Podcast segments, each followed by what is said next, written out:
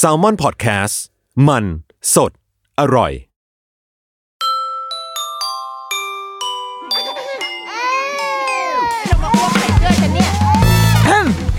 เดอะรุกี้มัมคุณแม่มือสมัครเลี้ยงกับนิดนก สวัสดีค่ะเดอะรุกี้มัมคุณแม่มือสมัครเลี้ยงกับนิดนกค่ะ พบกันในวันจันทร์เช่นเคยนะคะ และเป็นวันจันทร์ที่เปิดเทอมแล้ว เย้ ชื่อว่าพ่อแม่ทั้งแผ่นดินรวมถึง คุณลุงป้านาอาด้วยที่ในบ้านมีเด็กก็อาจจะรู้สึกรอคอยวันเปิดเทอมไม่เคยมีปีไหนที่รอคอยให้โรงเรียนเปิดมากเท่าปีนี้อีกแล้วนะคะ ก็เป็นอันว่าเปิดเทอมกันไปเป็นที่เรียบร้อยเนาะเราก็ไม่สามารถพยากรณ์ได้นะว่าณวันออกอากาศเนี่ยสภาพมันจะเป็นยังไงปรากฏปิดแล้ว อย่าพึ่งนะเว้ยได้โปรดขอให้มันยังเปิดต่อไป เปิดเทอมไปแล้ว เราเองก็ได้มีความรู้สึกร่วมกับเหตุการณ์นี้ด้วยแหละ ก็คือลูกเราเองก็เพิ่งเปิดเทอมเช่นกัน ตามที่ได้ได้คุยไปในหลาย EP เนาะจริงช่วงนี้จะวนเวียนวอลแวร์อยู่กับเรื่องโรงเรียนเยอะหน่อย เพราะว่ามันสดอะความรู้สึกมันสดรู้สึกอยากเล่าอะอยากจะบันทึกเก็บไว้ แล้วก็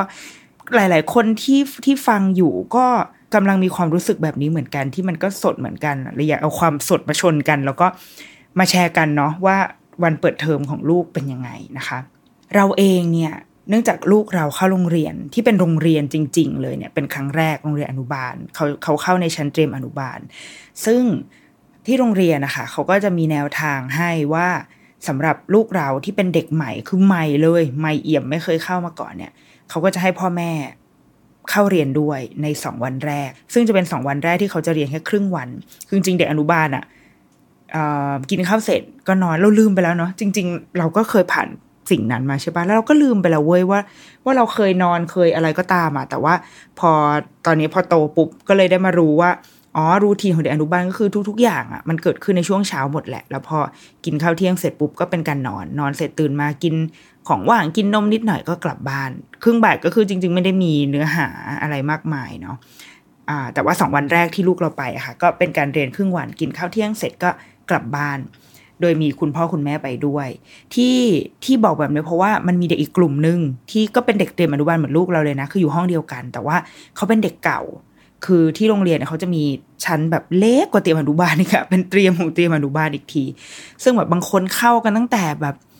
ยังพูดไม่ได้อะไรอย่างเงี้ย คือยังเล็กมากๆเลย ดังนั้น กลุ่มเนี้ยเขาคือเขามีความคุ้นเคยกับโรงเรียนกับพื้นที่กับคุณครูอยู่แล้ว ก็เลยจะเป็นการเปิดเทอมแบบปกติ ซึ่งเขาจะเปิดในสองวันถัดไป คือลูกเรามาสองวันใช่ไหมวันถัดมาวันที่สามเด็กกลุ่มนี้ก็จะมาโรงเรียนแบบแบบพร้อมแล้วเพราะว่าเขารู้จักโรงเรียนแล้วเขารู้จักทุกอย่างแล้ว เราว่าการที่ให้แบบพ่อแม่ไปอะ เรายังไม่รู้เหตุผลในเชิงอื่นนะ แต่ว่าสำหรับเราอะ ก็ดีใจเหมือนกัน เพราะว่าหนึ่งคือมันเป็นการเริ่มต้นที่เราก็อยากให้มันแบบค่อนข้างค่อยเป็นค่อยไปเว้ยแบบไม่อยากจะไปแบบ ไปหักดิบหรืออะไรมากมายเนาะก็เลย พอได้เข้าไป ก็เลยคิดว่ามันเป็นเรื่องที่โชคดีเหมือนกันว่ะสำหรับเราเองที่ได้ไปเห็นภาพที่ไม่เคยเห็นมาก่อน ไม่ได้เกี่ยวกับลูกด้วยนะ คือมันเกี่ยวกับแบบ ได้เหมือนได้ไปไปดูชีวิตเด็กอนุบาลอะซึ่งแม้จะเป็นวันที่เราไปดูโรงเรียน คือเราเชื่อว่าพ่อแม่ทุกคนก่อนจะพาลูกไปเอ่อเข้าที่ไหนก็ตาม ก็ต้องเคยไปดูโรงเรียนใช่ไหมคะ เราก็จะไปดูใช้เวลาแค่แบบ ชั่วโมงหนึ่งอะไม่เกินอะไม่เกินชั่วโมงหนึ่งบางคนอาจจะนานหน่อยก็อาจจะสองชั่วโมงอะไรเงี้ยแต่ว่าเราไม่ได้เข้าไปคลุกอะไม่ได้เข้าไปอยู่ในห้องเรียน เพราะว่ามันก็รบกวนเด็กถูกป่ะเด็ก ๆ จะเรียนอยู่ดีมีใครก็ไม่รู้มานั่งมานั่งดูมันก็คงเป็นไปไม่ได้ ดังนั้นอันนี้มันเป็นโอกาสที่ดีมากๆที่ที่ทำให้เราได้เข้าไปเห็นบรรยากาศเห็นรูทีนทุกอย่างที่ลูกทำพอเราคิดว่าเราได้เรามีโอกาสนี้อะก็เลยอยากจะมาเล่าอะว่า ว่าเราเห็นอะไรบ้างในในรูทีนของเขาในซึ่งมันก็มันก็จะเป็นแบบของโรงเรียนเขาว่าเราเชื่อว่าเด็กแต่ละโรงเรียนมันก็จะมีกิจวัตรมีสิ่งที่เขาเรียนสิ่งที่เขาทำต่างกันไปเนาะก็เริ่มต้นตั้งแต่ที่ว่าโรงเรียนเนี่ยจะเข้าแปดโมงครึ่งซึ่งเป็นเวลาที่ดีมากนะคือเป็นเวลาที่พอจะจัดการอะไรได้ เพราะเราเคยเคยคุยกับเพื่อนแล้วเพื่อนเราอะลูกเขาเรียนโรงเรียนอินเตอร์เว้ยแห่งหนึ่ง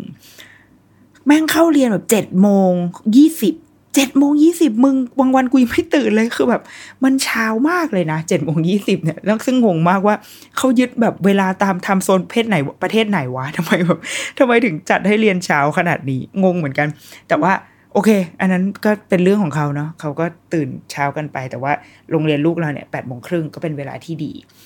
เราก็ตั้งใจไว้แล้วว่า จะไม่ไปเช้ามาก เพราะว่าเดี๋ยวมันไม่คูล เดี๋ยวมันไม่เท่คือ ถ้าไปเช้ามันดูเห่อไงแบบหกโมงเจ็ดโมงถึงโรงเรียนอย่างเงี้ยมันดูเห่อเกินไปก็จะแบบเข้าแปดโมงครึ่งใช่ไหมไปถึงสักแปดโมงแล้วกันก็วางแผนการตื่นการเดินทางอะไรอย่างเงี้ยปรากฏลูกแบบมีความลีลากว่าจะกินแบบ คือไม่ได้ไม่ได้เอื่อยอะไรนะ แต่ว่าเล่นคือแบบ เล่นเอาเอาวันนั้นให้ลูกกินอะไรวะให้ลูกกินแอปเปิลอะไรเงี้ยนางก็เอาแอปเปิลมาเล่นละครแบบ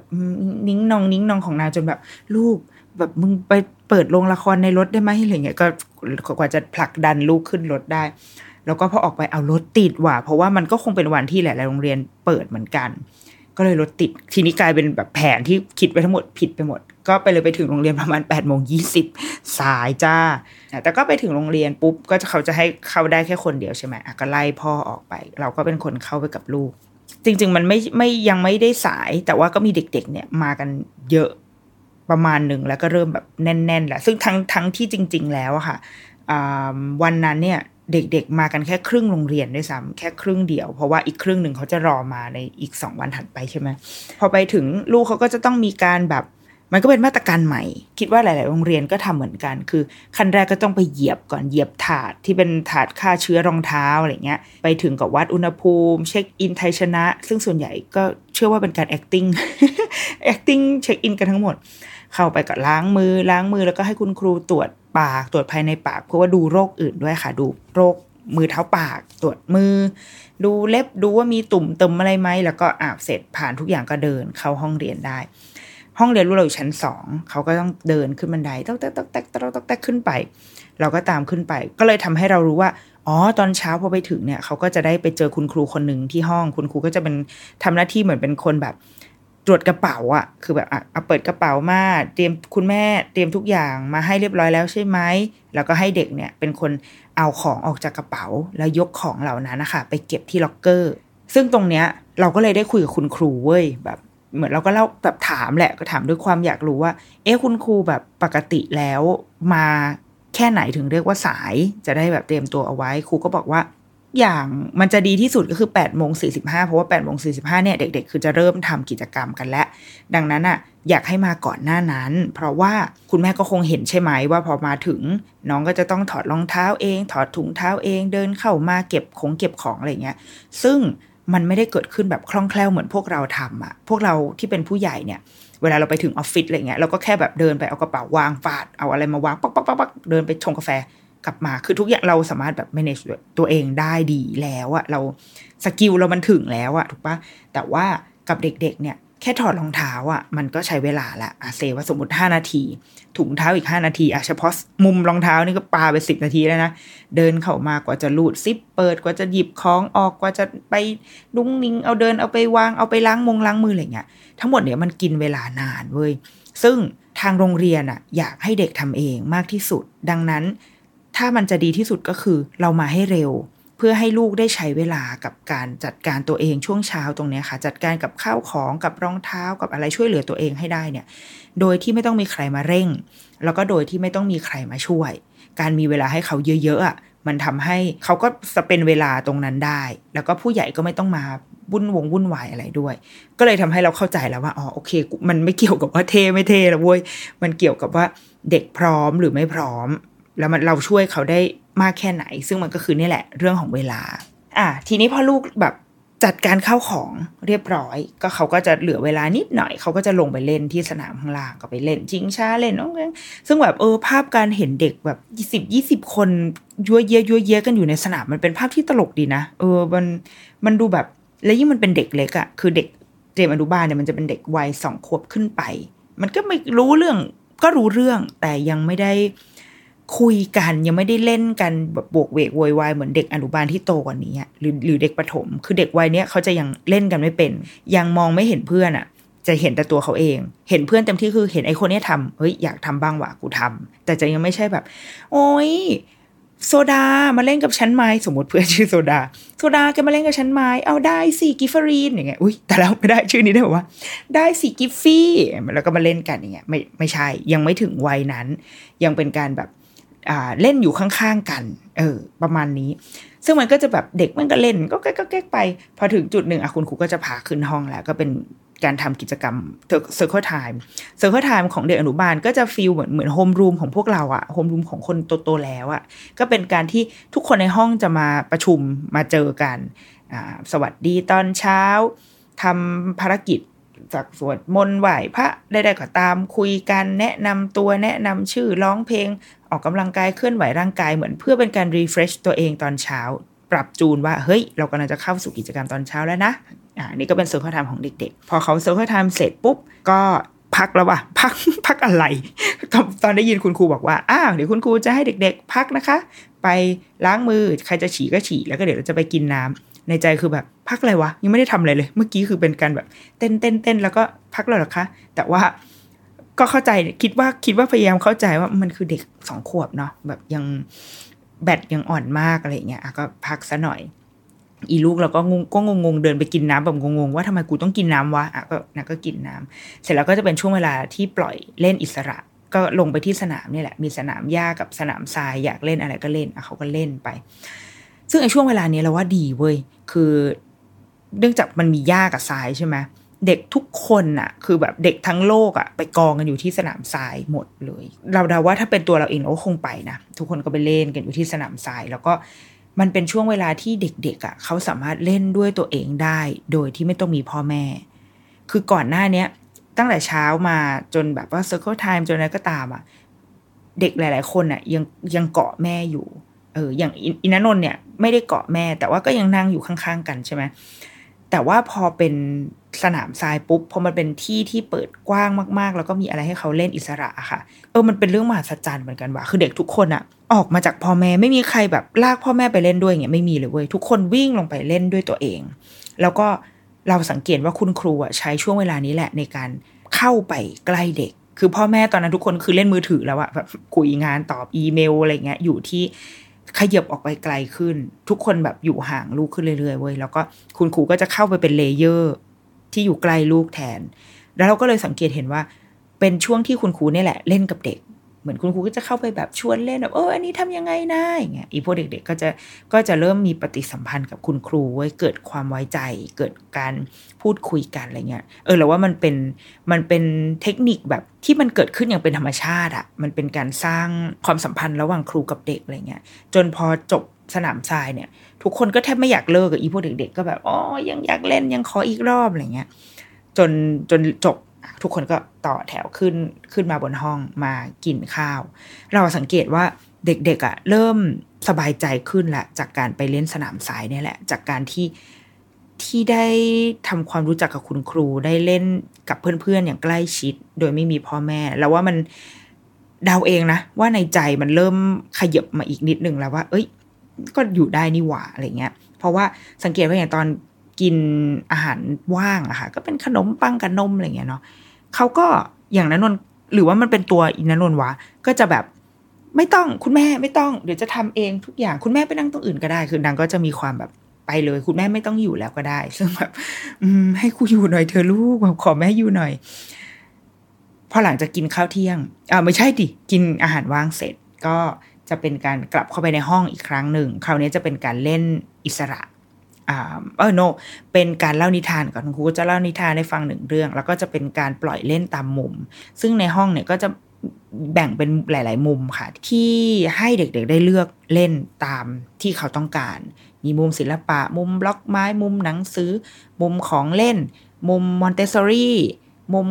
เล่นบทบาทสมมุติห้องครัวอะไรเงี้ยก็จะมีหลาย ๆ อย่าง ให้เด็ก ๆ เลือกไปเล่น ซึ่งด้วยสถานการณ์ตอนนี้ก็เลยทำให้แต่ละมุมอะก็จะต้องจำกัดคนว่าเฮ้ยรอบนี้เข้าได้แค่สองคนนะ รอบนี้เข้าได้แค่สามคน มุมนี้เข้าได้หนึ่งคน มุมนี้เข้าได้ห้าคนอะก็จะหลากหลายกันไป ลูกเราก็เลือกเล่นอะไรไปเรื่อยเปื่อยนะก็เล่นเสร็จ อเล่นตรงนี้จบปุ๊บก็จะเป็นการ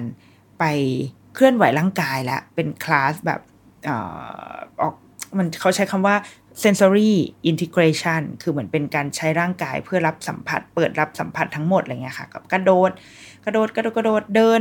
ย่ำผ่านพื้นผิวที่แตกต่างกันมุดมั่งคลานบ้าง ยืนทรงตัวบ้าง แล้วก็จะเป็นคลาส movement แหละคลาสดนตรีเหมือนกับแบบ เปิดเพลง แล้วก็ให้เด็กๆ ได้เคลื่อนไหวตัวเอง ผ่านจังหวะ สังเกตจังหวะ แล้วก็ทำตามคำสั่งโดยที่ไม่ต้องออกคำสั่ง เออ อันนี้ก็เป็นสิ่งที่แปลกดีเหมือนกันแบบว่า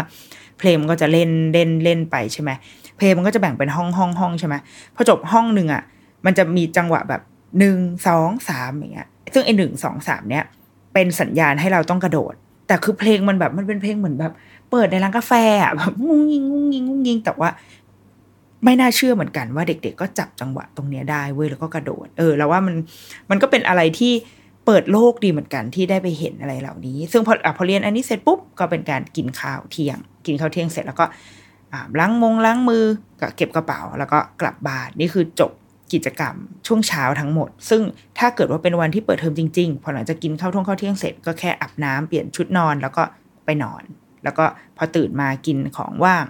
ก็กลับบ้าน นี่ก็คือรูทีนของเด็กอนุบาลก่อนจะมาคุยกันต่อไปพักฟังโฆษณากันก่อนค่ะ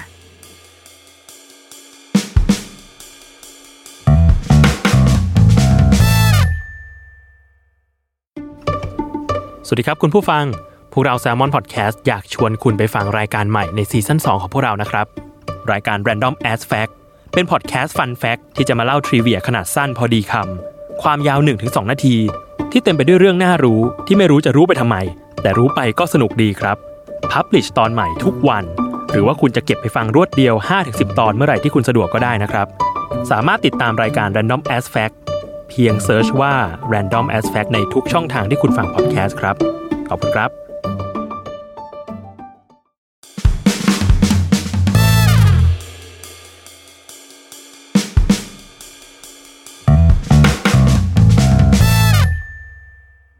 ลับมานะคะ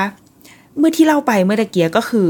กิจกรรมกิจวัตรของลูกแหละที่โรงเรียน ซึ่งจากการไปสองวันมันก็เป็น routine เดิม เป็น routine นี้แหละ ที่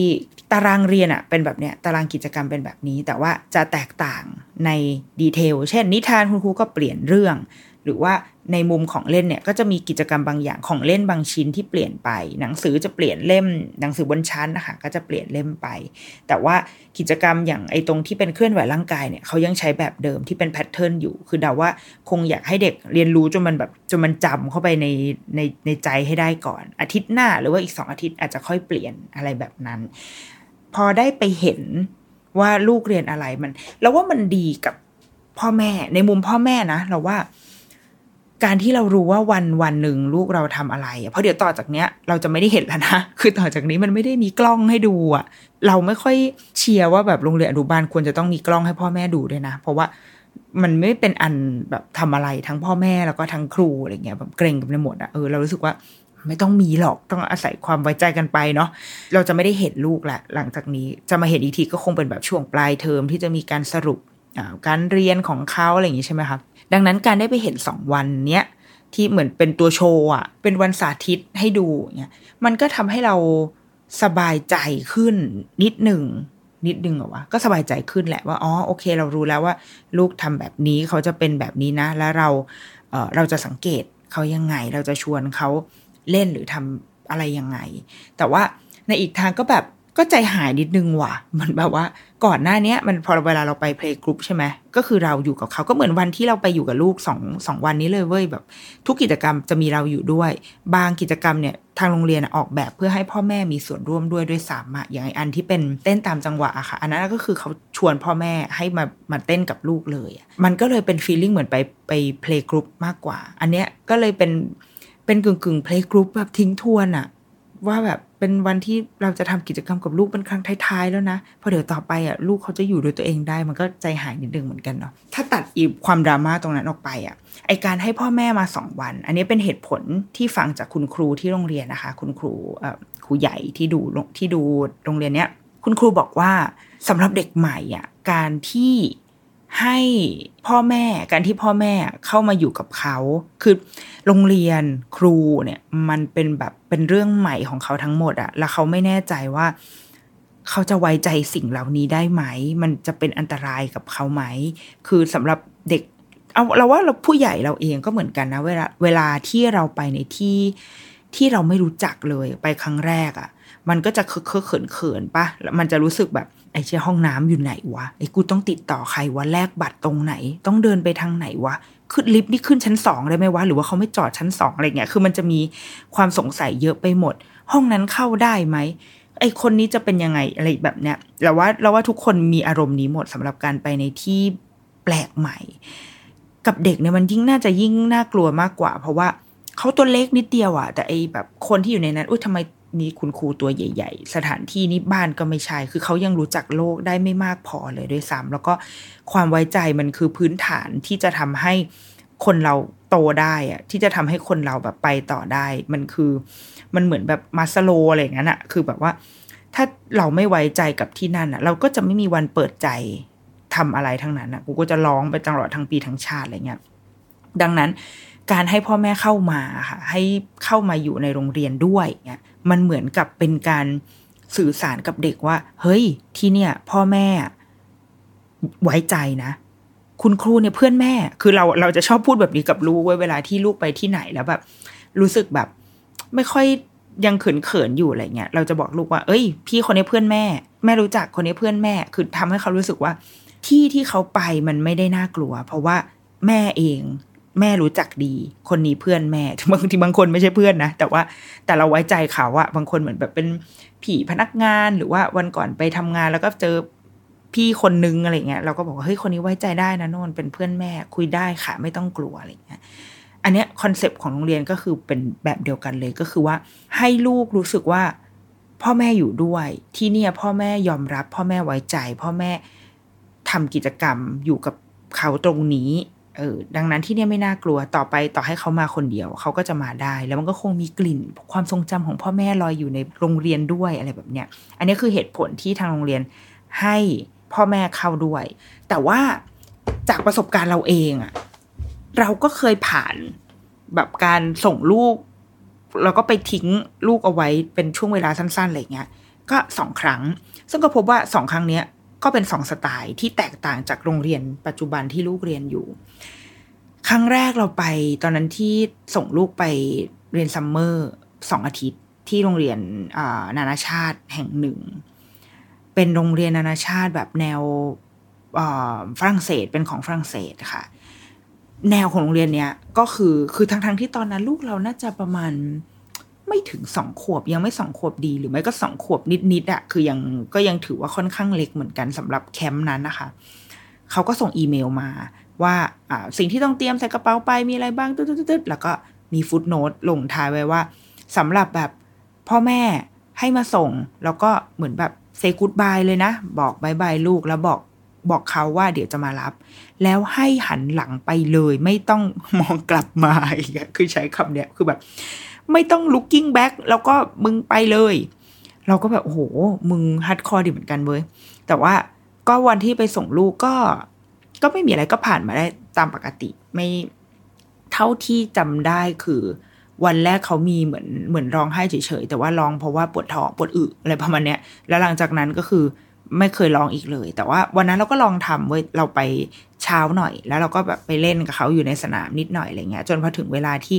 ต้องปล่อยแล้วต้องแบบต้องเริ่มทำกิจกรรมแล้วแล้วก็บอกว่าเอ้ยเดี๋ยวคุณแม่มารับหน้าตอนเที่ยงบ๊ายบายอย่างเงี้ยแล้วก็แล้วก็ออกมา ออกมาเลย โดยไม่ไม่เกาะรั้วด้วย เพราะว่าเดี๋ยวเห็น เดี๋ยวลูกเห็นแล้ว เดี๋ยวมันจะแบบ มันจะเป็นภาพที่ไม่ดีแล้วว่าแล้วว่ามันก็เป็นภาพที่ไม่ดีนะเว้ยแบบว่า สมมติว่าเราแบบเห็นใครสักคนแบบเกาะรั้วกำลังมองเราอยู่อย่างเงี้ยแล้วพอเราหันมาเห็นแล้วเขาหลบอะ่ะ มันคงเราคงรู้สึกในใจแบบ เฮ้ยทำไมอะทำผิดอะไร ทำไมต้องหลบอะไรแบบเนี้ยแล้วแล้วคนคนนั้นคือแม่เราเองด้วยทำไมแม่ต้องหลบมัน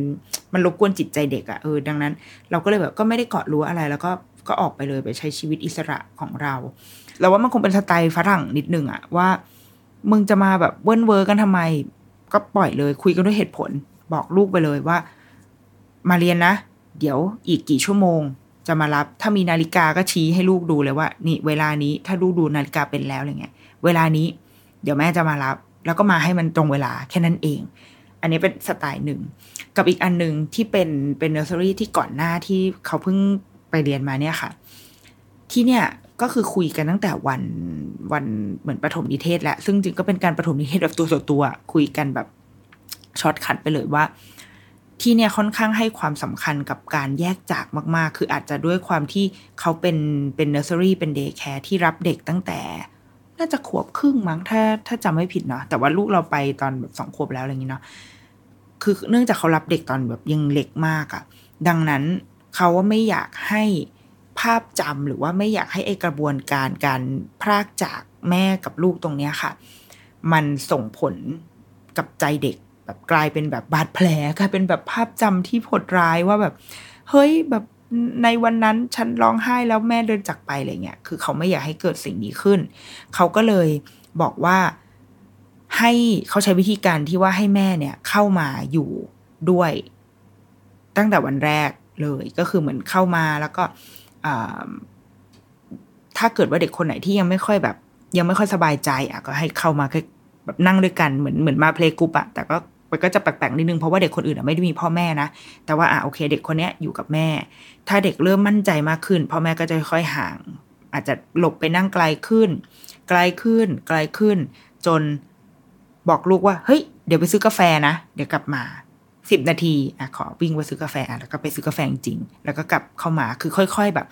ค่อย ๆ เพิ่มสเต็ปซึ่งสิ่งนี้อาจจะไม่ได้เกิดขึ้นในหนึ่งวันนะ มันอาจจะเกิดขึ้นสองวันสามวันหรือเป็นอาทิตย์ก็ได้ คือทำยังไงก็ได้ ให้ลูกรู้สึกว่าสบายใจไว้ใจได้มากที่สุดกับการที่เขาจะต้องอยู่ที่นี่โดยไม่มีแม่ เออ ซึ่ง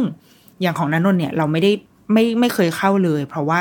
เท่าที่คุยกับคุณครูอะเรารู้สึกว่าเราเคยมาเพลงกรุ๊ปมาเล่นที่เนี่ยค่อนข้างบ่อยแล้ว แล้วนันนน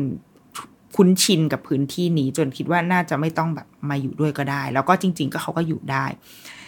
หรือว่าอีกหลาย ๆ คนที่ถามพ่อแม่ก็คือบางคนอยู่แค่วันเดียวสองวันเต็มที่แล้วก็แล้วก็จากกันได้เออแต่ยังยังไม่แน่ใจว่ามันมีแบบเคสที่ยาวนานกว่านั้นไหมนะคะ แต่ว่า อันนี้ก็เป็นอีกแนวทางหนึ่งเหมือนกันสำหรับการเริ่มต้นวันเปิดเทอม แล้วแต่สไตล์ของแต่โรงเรียนอะเออ หรืออย่างในสัปดาห์ที่ผ่านมาที่เห็นแบบลูกๆเพื่อนๆหลาย ๆ คนเปิดเทอมเนี่ยก็เห็นหลาย ๆ สไตล์เนาะและยิ่งบวกกับความโรคอะ่ะ จากเดิมที่พ่อแม่เคยอ้อยอิ่งแบบไปส่งลูกกว่าจะถ่ายลูกกว่าจะอะไรเงี้ย ตอนนี้ก็กลายเป็นใช้ระบบว่าเป็น drive thru อะ คือขับผ่านเปิดประตูส่งลูกลงรถแล้วก็บายบาย แล้วก็พ่อแม่ก็ขับหรือไป แล้วว่าสำหรับเด็กโตอะมันมันก็ work แหละสำหรับแต่สำหรับเด็กเล็กมันอาจจะแบบเท่าที่แบบคุยกับคุณพ่อคุณแม่หลายคนที่โรงเรียนใช้ระบบนี้เนาะเขาบอกว่าเหมือนลูกงงๆอะว่าอะไรวะเออเปิดประตูเอากูไปก็ได้ แล้วก็ แต่หลังจากนั้นเนี่ยไม่รู้แล้วนะว่าไปร้องไปอะไรอยู่ข้างในหรือเปล่า แต่ก็ก็เป็นมาตรการเนาะ new normal ใช่ไหมที่เด็กๆก็ต้องผ่านไปหรือว่า อย่างบางโรงเรียนก็ไม่ได้ถึงขั้น drive thru แต่ว่าก็ไม่ได้ให้พ่อแม่เข้าไป ก็เป็นการแบบถ่ายรูปส่งมาให้อะไรอย่างเงี้ยค่ะ เราเราเชื่อว่าไม่รู้เนาะเราก็ไม่รู้ว่าแต่ละวิธีการมันมันส่งผลดีผลเสียยังไง แต่ว่าเราก็เชื่อในคำมั่นสัญญาเหมือนกัน คือคือเราเราว่าเราเชื่อทั้ง สองแนวที่เราเคยผ่านมา แนวหนึ่งก็คือเป็นแนวที่คุยกันด้วยเหตุผลลอจิกมาก ๆ เลยว่า เฮ้ย อยู่มาตรงนี้นะ แล้วเดี๋ยวเวลานี้แม่จะมารับ และทำให้ได้ตามนั้น อันนี้ก็คือเป็นเป็นการคุยกันแบบผู้ใหญ่อะว่าเมื่อถึงเวลาเราต้องเราต้องทำอะไรสักอย่าง เราก็มีหน้าที่ที่ต่างคนต่างก็ต้องไป แม่ต้องไปทำงานนะลูกอยู่ตรงนี้ดีลกันด้วยเหตุผล กับอีกเวหนึ่งก็คือเป็นเวที่ค่อนข้างแบบ ประคับประคองใจ ดูแลรักษาใจแบบมองเห็นหัวใจเด็กมากกว่านิดหนึ่งก็ไม่เชิงไม่เชิงมากกว่าเพราะว่าก็คือดูซอฟกว่า คือพ่อแม่จะต้องเข้ามาแบบเข้ามาอยู่ เพื่อให้ความมั่นใจเขา เราเราเชื่อทั้งสองแนว เพราะเรารู้สึกว่าสุดท้ายแล้วเหตุผลก็มีก็มีประโยชน์ ยังไงคนเราก็ยังต้องขับเคลื่อนด้วยเหตุผลเสมอ คือเราจะไม่มีทางที่จะ หลอกอะไรลูกไปได้เรื่อยๆอะเออแล้วเราไม่เคยหลอกเขา เออ เราก็จะคุยกับเขา เขาเข้าใจหรือเปล่าไม่รู้แต่เราต้องคุยกับเขาด้วยเหตุผล ไปเรื่อยๆอะ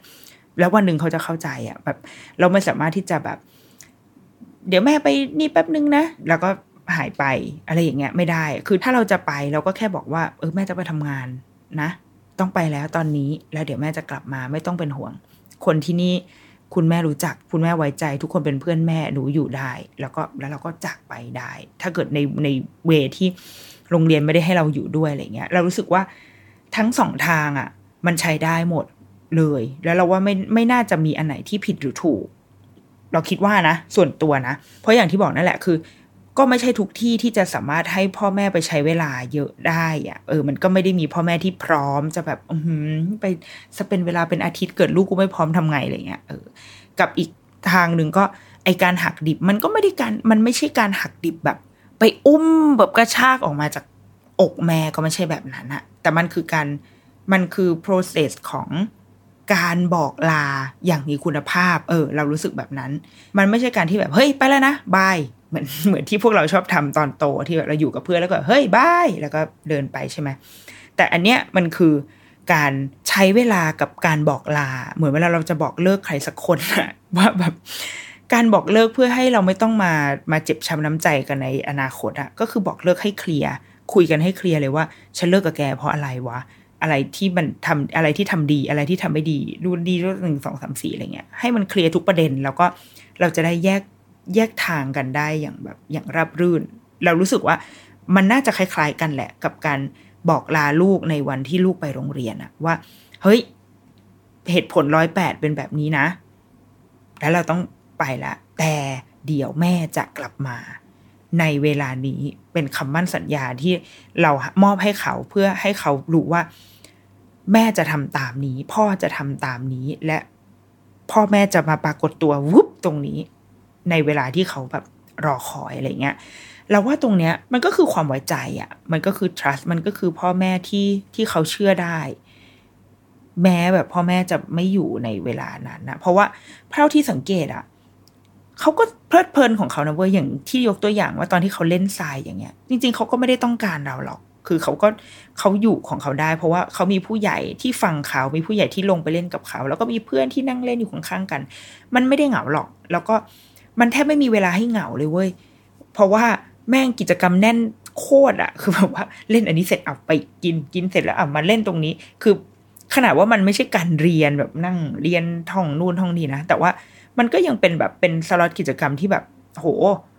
เดี๋ยวมีอะไรให้ทำอีกแล้ว เดี๋ยวก็มีอะไรให้ทำอีกแล้ว คือถูกกระตุ้นอะเออยังนึกไม่ออกเหมือนกันว่า จะได้นึกถึงพ่อแม่ตอนไหนอาจจะได้คิดถึงตอนระหว่างกินมั้งกินข้าวอะไรเงี้ยก็เป็นไปได้ แต่ว่านั่นแหละ สุดท้ายแล้วอะ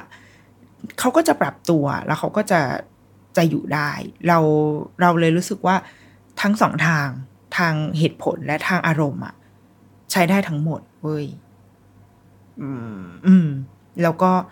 รู้สึกว่าอยากเป็นกำลังใจแหละ ให้แบบพ่อแม่ทุกคนคือแบบว่า ตอนแรกก็คิดว่าแบบแกร่งๆอะไรอย่างนี้ใช่ไหมแต่ว่าพอผ่านไปได้แบบสักพักหนึ่งหรืออย่างตอนเนี้ย ตอนนี้กำลังทำสมุดคือโรงเรียนที่โรงเรียนให้ทำสมุดเหมือนเป็นสมุดบันทึก เลยได้ได้ไปไล่ดูรูปที่ใช้เวลากับลูกช่วงโควิด เนี่ย ช่วงกี่เดือนวะสอง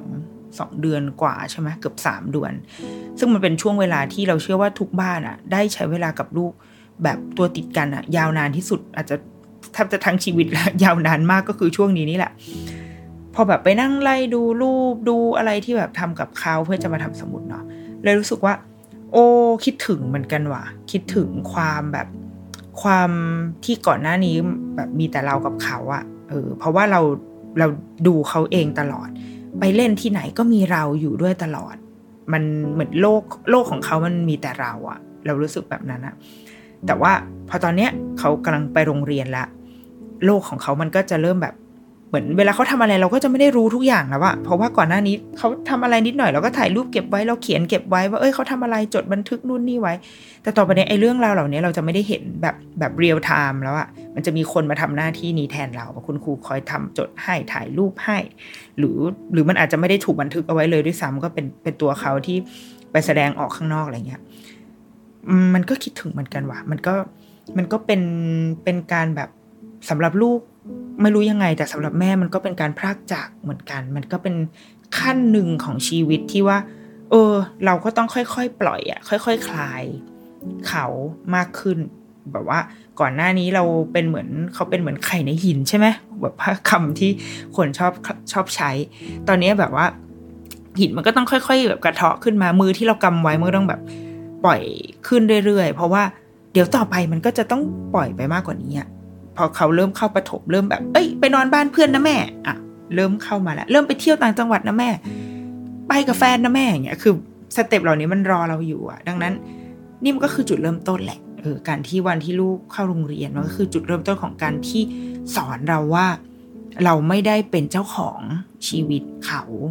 ไม่เคยเป็นเออก่อนหน้านี้อาจจะเคยคิดว่าเราเคยเป็น แต่พอวันที่เขาไปโรงเรียนเราเริ่มสูว่าเราไม่ใช่เจ้าของเขาละ เราไม่ใช่เจ้าของเรื่องเล่า ไม่ใช่เจ้าของภาพถ่ายหรืออะไรละเขาก็จะมีชีวิตของเขา มีด้านที่อยู่ในเรามองไม่เห็น แล้วเดี๋ยวเขาก็จะกลับมาหาเราตอนเย็นกินข้าวเล่นอ่านนิทานด้วยกันอะไรเงี้ยก็เป็นช่วงเวลาที่เรายังเห็นเขาอยู่ ซึ่งมันก็คงจะค่อยๆ น้อยลงน้อยลงไปเรื่อยๆ มันก็น่าใจหายเหมือนกันสำหรับแม่ แต่ว่า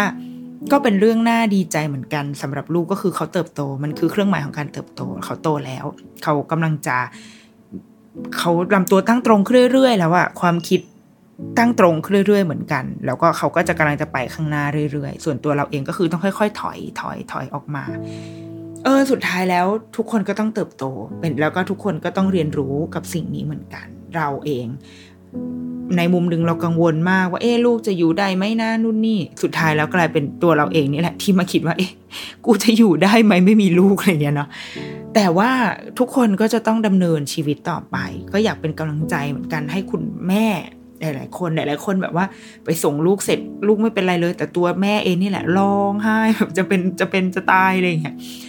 เข้าใจเลยอะ่ะอืมแล้วก็ไม่ใช่เรื่องที่เวอร์เกินไป บางคนชอบแบบ แบบอีพวกสมมติพี่ที่ออฟฟิศอย่างเงี้ยร้องไห้อย่างเงี้ยอีพวกน้องที่ออฟฟิศก็จะเริ่มแล้วโอ๊ยเยอะพี่มันเยอะอะไรเงี้ยแบบมึงมึงมามีลูกมั้งคือมันเขารู้สึกได้เว้ยมันเป็นความรู้สึกแบบ ที่อาจจะบรรยายได้ได้ไม่ไม่ชัดเจนมากนัก แต่ว่าเขารู้สึกได้ก็อย่าไปรอเขามาก รอได้รอพอประมาณ แล้วก็แล้วก็มึงก็ไปทำงานมึงไม่ได้ไปรอเขานานมาก เออเราว่าเป็นกำลังใจให้แล้วก็เด็กๆทุกคนเขาจะปรับตัว ได้แหละ เราเชื่อแบบนั้นลูกกูจะเอาตัวรอดได้หรือเปล่ากูยังไม่รู้เลยแต่ว่า เราต้องก็มีความเชื่อแหละว่าเออเราเลี้ยงเขามาเราก็รู้แหละว่าเขาจะเป็นยังไงแล้วเขาจะอยู่รอดได้ แล้วก็โรงเรียนก็จะดูแลเขาไว้ใจในที่ที่เราส่งให้ลูกเราไปอะไรเงี้ยเนาะก็ขอให้มันเป็นการเปิดเทอมนะคะที่สนุกสนาน แล้วก็พ่อแม่ก็จะได้ไปใช้ชีวิตของเราสักทีมีเวลาไปทำงานมีเวลาไปเสริมสวยทำเล็บดูหนงดูหนัง ก็เป็นได้เหมือนได้เวลาของเราคืนมาเนาะเอาเวลานั้นมามาดูแลจิตใจตัวเอง ให้เข้มแข็งให้แบบ fulfill อะ fulfill ความเป็นตัวของฉันเรียกมันกลับคืนมาเว้ยแล้ว เดี๋ยวพอตอนเย็นสามโมงครึ่งลูกเลิกเรียนกลับมา เขาก็จะได้เจอแม่ที่แบบ ที่หัวใจพองฟูอะแม่ที่ที่ตัวตนเต็มแล้วอย่างเงี้ยแล้วเราก็จะได้มอบพลังของเรา มอบความรักของเราให้ลูกได้เต็มที่ดังนั้น การไปโรงเรียนไม่ได้ไม่ได้เลวร้ายเว้ย แต่มันจะเป็นเวลาที่ทำให้แม่นี่แหละ ได้กลับมาคืนพลังชีวิตให้กับตัวเอง ในอีกทางหนึ่งก็เหมือนกันนะคะ พบกันกับ The Rookie Mom นะคะ คุณแม่มือสมัครเลี้ยงในสัปดาห์หน้า สวัสดีค่ะ